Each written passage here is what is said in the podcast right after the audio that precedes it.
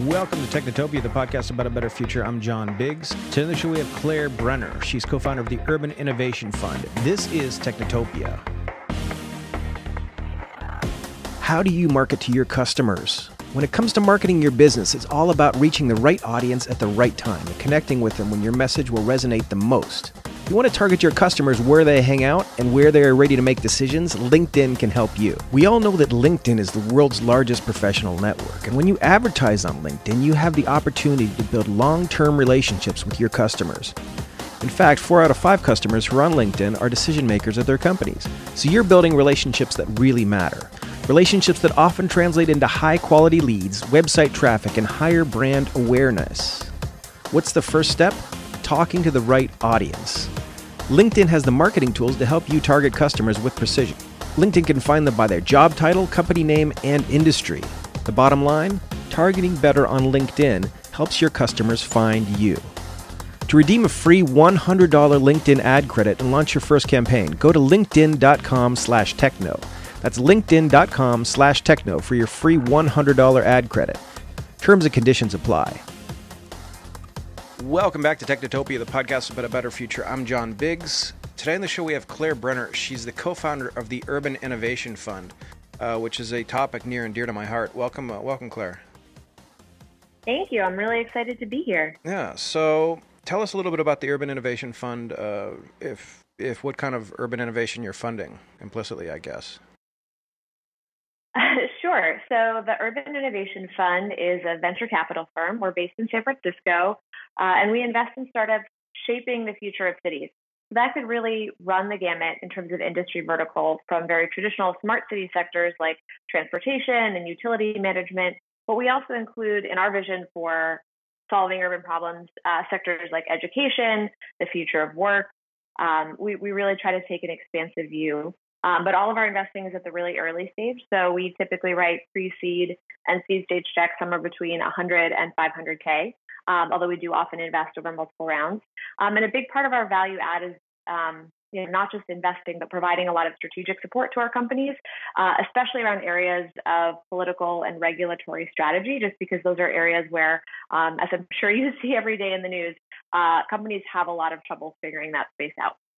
Okay, I want to talk about all of that stuff because that's that's uh, excellent. Because recently this the podcast has been about blockchain because everybody's excited about blockchain, but I'm mostly excited about the future of cities because the the premise of this podcast was that we were either going to live in like a a beautiful world where it's going to be really nice and green and cafes everywhere, or it's going to be Blade Runner. So I'm trying to figure out. Uh, which one I should be betting on, and, and if I should get on the spaceship when I get the chance. Um, I would say stick around. I think there's a lot of really exciting innovation happening, and there are actually a lot of companies that are kind of marrying your two interests in terms of the blockchain and the future of cities. So, like uh, a company we recently invested in is called Voatz. Uh, they're a mobile voting platform that's built on the blockchain, um, and the idea really is, um, you know, when you think about what's wrong with voting, uh, you typically think about two things. Uh, one, people don't do it, and two, uh, there's a, a, lot of really very legitimate concerns about security. You know, is Russia tampering with our elections? Um, and so the idea behind Voatz was if you can empower people to vote on their phone, many more people are likely to do it. Um, and if you can record those votes on the blockchain, it's incredibly secure and easy to audit.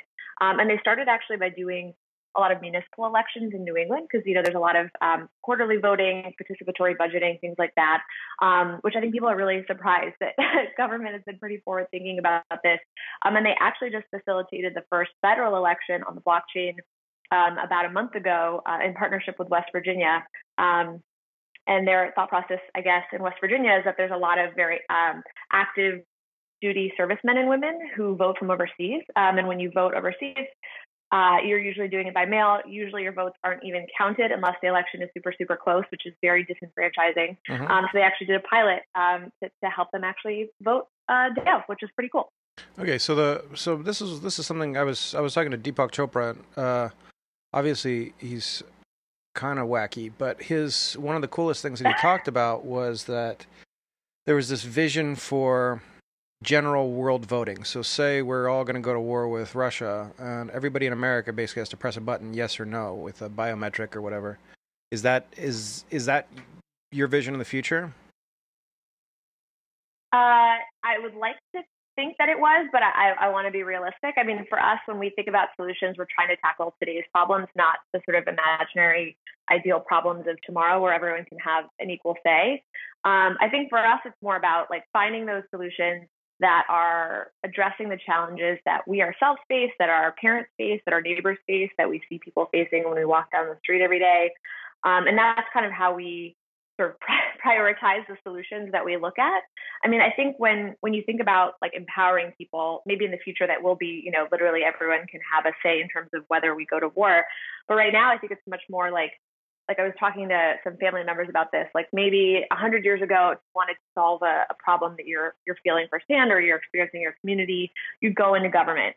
Um, and maybe a generation after that, you might start a nonprofit or maybe even a lobbying firm. And I think what you're seeing right now is that people are trying to use technology and start for profit businesses that kind of empower them to participate and to feel like, you know, actors, positive actors uh, in terms of addressing these challenges, whether it's putting a bunch of scooters out on the street or, you know, trying to come up with a new way to vote. I think people are really thinking outside the box. Um, before we go into like the obvious questions, like why why are you guys doing this? Why do, why do you think cities can be saved in this manner? Because I mean, uh, there's a lot of despair regarding um, local city governments, uh, local folks who are basically voting against their own interests, etc. Why do you think technology can fix this kind of thing? I mean, 81% of Americans now live in cities, and that number is just projected to grow and grow. And I think by 2050, two thirds of the world's population is going to live in or around a city. And so, whether we like it or not, I think these problems are going to become more acute if we don't find ways to solve them. And I think there's a lot of opportunity right now because of the cash strapped nature of a lot of local governments, you know, not even mentioning what's happening at the state and federal level. Mm-hmm. Um, and we just think there's a lot, a lot of opportunity, uh, people, you know, trying new things. But I think this is something that's been going on for a while. Um, so actually, my co-founder Julie and I met when we were in business school, like eight, oh God, like eight years ago. Um, and we really came together around our love for startup solving city problems, although I don't think we would have described it as such at the time. Um, so she'd been working for a company called Revolution Foods, which is like a healthy school meal provider. At the time, they really were like a little startup, lucky startup. Now mm-hmm. I think they do like 200 billion in annual revenue. They're really big. Um, and I've been working for a company called Fundrise, which um, essentially started by crowdfunding dollars from the community to invest in institutional real estate within that community, both you know with accredited as well as non-accredited investors. I, think the best way to probably describe them now is like a betterment, but for private real estate. Um, and they've got on raise like fifty million dollars, so they're uh, quite large as well. But this is like when Lyft was just getting off the ground and Airbnb, and we felt like all of these companies had something in common. You know, they would never or almost never probably self-identify as social impact companies, but they were really they were all solving really interesting community challenges and at the same time, they were scaling in ways you don't typically see community organizations do. Um, and we just thought they were amazing. And that kind of our, our research in that space and happy to talk more about what we found and challenges they have in common. But like, I think we've seen for a while now, like people are just coming up with these ideas um, because they care about the space, not because they're self-identifying as urban or they see themselves as urbanists, but because they're just they're faced with these problems every day in their own lives and they're looking for creative ways to to solve them. Okay. Um, this is going to be a little snarky, but why doesn't why hasn't San Francisco solved any of this stuff? Because I mean, you're sitting right there, and I it's almost San Francisco is kind of like the it's the ultimate in soft urban blight uh, with a nice hard edge. So you basically have tent cities next to feces, next to Twitter.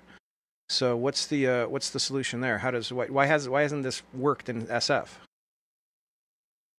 you know, I think we get asked all the time, like, why haven't you invested in a startup that solved the homelessness crisis or the housing crisis? And frankly, I think it's a really naive question. Sure. Um, I don't, I don't believe that technology companies are capable of of addressing many of these like fundamental social issues on their own. Although I do think they can play a role in like facilitating some of some of that change. But fundamentally, you know, these are these are policy related questions and these are government questions. And I think a lot of folks, you know, as sort of me uh, sort of pooping on my own space, but like, you know, I think a lot of people gravitate towards technology solutions because it seems easier mm-hmm. than having to kind of wade into some of the really complicated, um, fraught regulatory and, and sort of policy related challenges that, that really do need to get addressed before we can solve any of these issues.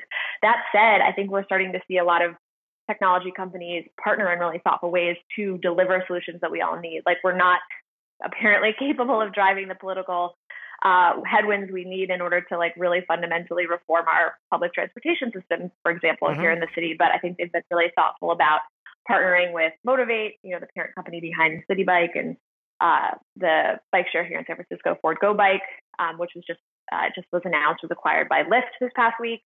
And I think you're starting to see Lyft kind of embrace this idea of being almost like a multimodal part of the public transit system. Like I know their app has really evolved if you check it out recently in the sort of showing you all the different ways you can get around. And I, I think that will continue. And so I do think that technology companies, when they are thoughtful and when they partner effectively with government can be part of the solution.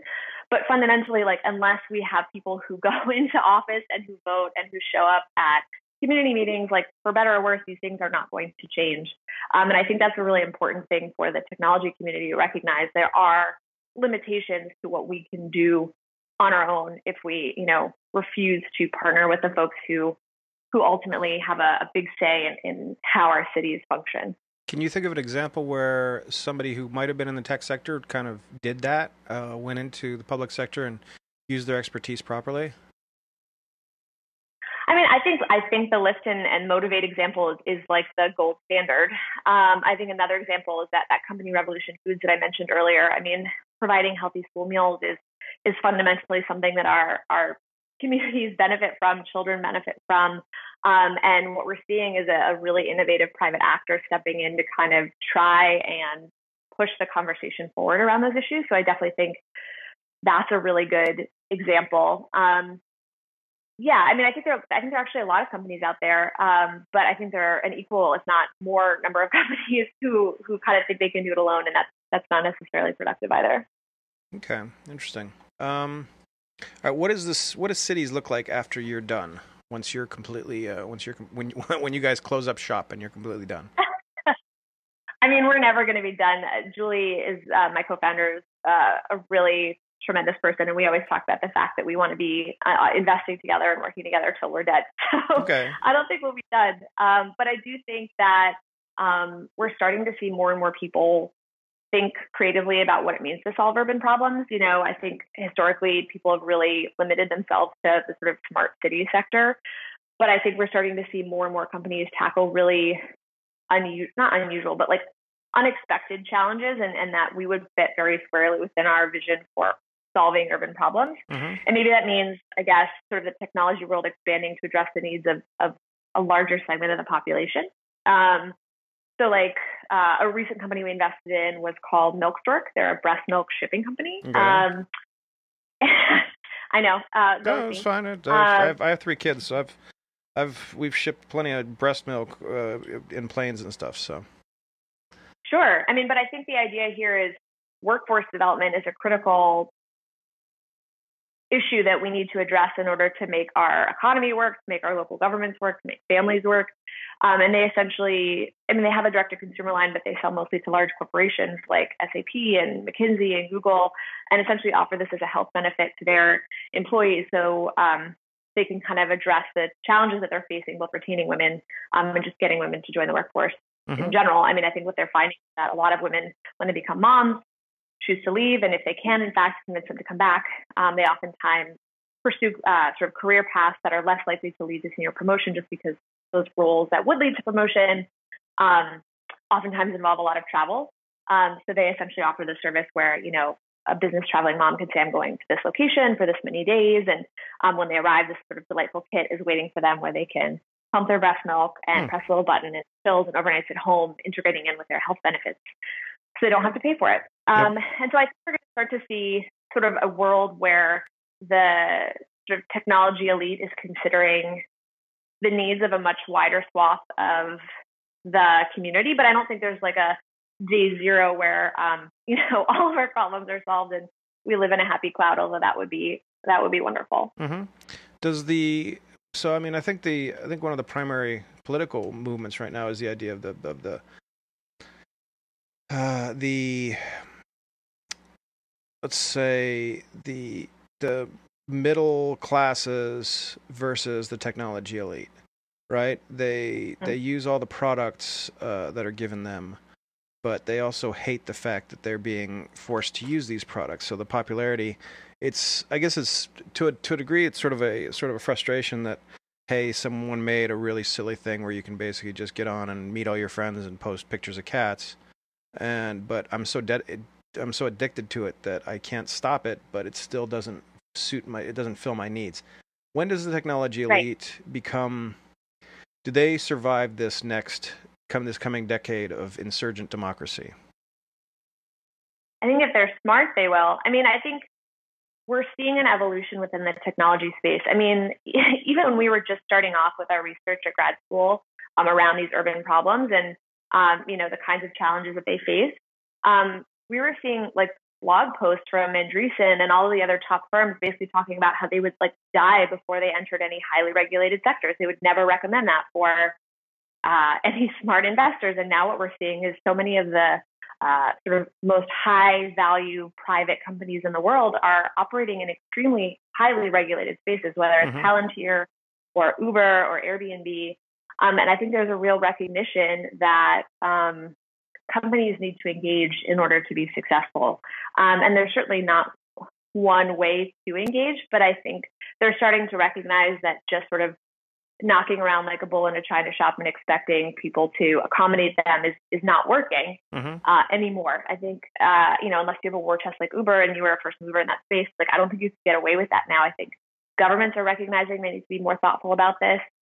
Um, and I think you're also seeing a, a, sort of corresponding rise in sort of a new role within the tech sector, which is like policy expert. Okay. Um, you know, I remember when the, you know, sort of Molly Turner at Airbnb first started as sort of the first policy lead there, Emily Castor at Lyft. Like this was a new job that they kind of made up as they were going. Um, but now, you know, all of these companies have enormous policy teams, um, which is something you just didn't see in the tech space previously. And so I think as the sort of larger successful leaders in the space are um, creating these roles and refining what it means to to sort of engage with the community, I think the sort of startups in the space will also start to reflect that mantra. And that's definitely the advice that we give our companies. So like Julie and I have been investing together for I guess five years now. And so like we were the first investors in Chariot, which is a commuter shuttle that crowdsources its routes from the community. And they were they were acquired, I guess, a couple years ago by Ford to build out their new smart mobility business line and they had a lot of competitors who were much better funded than they were and they were all essentially shut down for stupid regulatory and political reasons mm-hmm. um, one very famously getting a cease and desist letter just a few days after launching um, and so i think the thing that really distinguished them as a company was the fact that we were able to work with them from day one to think about you know, um, integrating with public benefits programs like WageWorks so they could offer a price comparable solution to Muni, hiring full-time workers instead of uh, 1099 workers, and making sure those workers came from the local community so they engendered a lot of goodwill. You know, targeting neighborhoods that were underserved by public transportation so there would be a very clear value proposition that they could present it to regulators who might otherwise be inclined to be a little less friendly to them. And I think we're starting to see um, startups think about these issues not just as a um, like, oh, we have to stay out of trouble, but like there's a real competitive advantage to figuring out how to do it correctly. Mm-hmm. Um, and so I think I think there will always be dumbasses in the space who don't get it, um, and we'll figure out a way to get, to get around it. But I think there's a lot to be said for thinking creatively about engaging with other stakeholders in the space to one actually solve problems that matter, um, but two um, grow as quickly as possible in ways you might not otherwise be able to do. Okay, so bottom line, are we are we going Blade Runner? or Are we going uh, are we going Happy Cloud World? I think it's somewhere in between. Uh, I'm a really boring realist, but um, I, I, I, am really um, encouraged by how many really interesting companies we see uh, sort of in the urban space and starting to really identify as, as being part of the urban space. And I should just note there's also a lot of really interesting, diverse founders. I mean that from like a demographic perspective. Um, so uh, I want to say like three quarters of the companies we've invested in to date, and I think Julie and I over the years have invested in over 40 companies. Um, three quarters have a woman or person of color on the founding team. Um, that's not something you typically see in Silicon Valley. I think people are really activated by the idea of solving problems that actually matter to them, and I think that's um, reflected in the fact that we're seeing some really new types of entrepreneurs out there, and I mean that in the best possible way. Mm-hmm. All right, excellent. All right, where can uh, where can people uh, get money from you? Do they just have to email you and you'll send them checks? I usually say Twitter is a good way to engage with me. I don't post very often, but I definitely read all the messages that I get. Okay. Um, but we also have an info line, so just info at urbaninnovationfund.com. All right, very cool. Uh, yeah, so I'm excited to hear that we're not going to be living Blade Runner and that we are going to have. I hope not. thanks, thanks for joining us, Clara. This has been Technotopia. I'm John Biggs. We will see you next week. Thanks. Yeah, perfect. We got it. Technotopia is brought to you by Happy Fun Corp. Happy Fun Corp is a design driven technology company in Brooklyn, New York that specializes in building mobile and web applications for startups and Fortune 500 companies. Whether it's a new mobile or web application that will help people experience the internet in a fun new way, or software that will interface with a new piece of top secret hardware, Happy Fun Corp is always up to the challenge. Big or small, Happy Fun Corp loves building software and loves working with great people. Come build with them. HappyFunCorp.com. Technotopia is presented by your host, John Biggs. It was produced by Rick Barr of Bar 26 Entertainment at ricksvoice.com. It appears every Friday at noon, and we're always looking to talk to interesting people. Tweet at John Biggs if you'd like to join us on the show.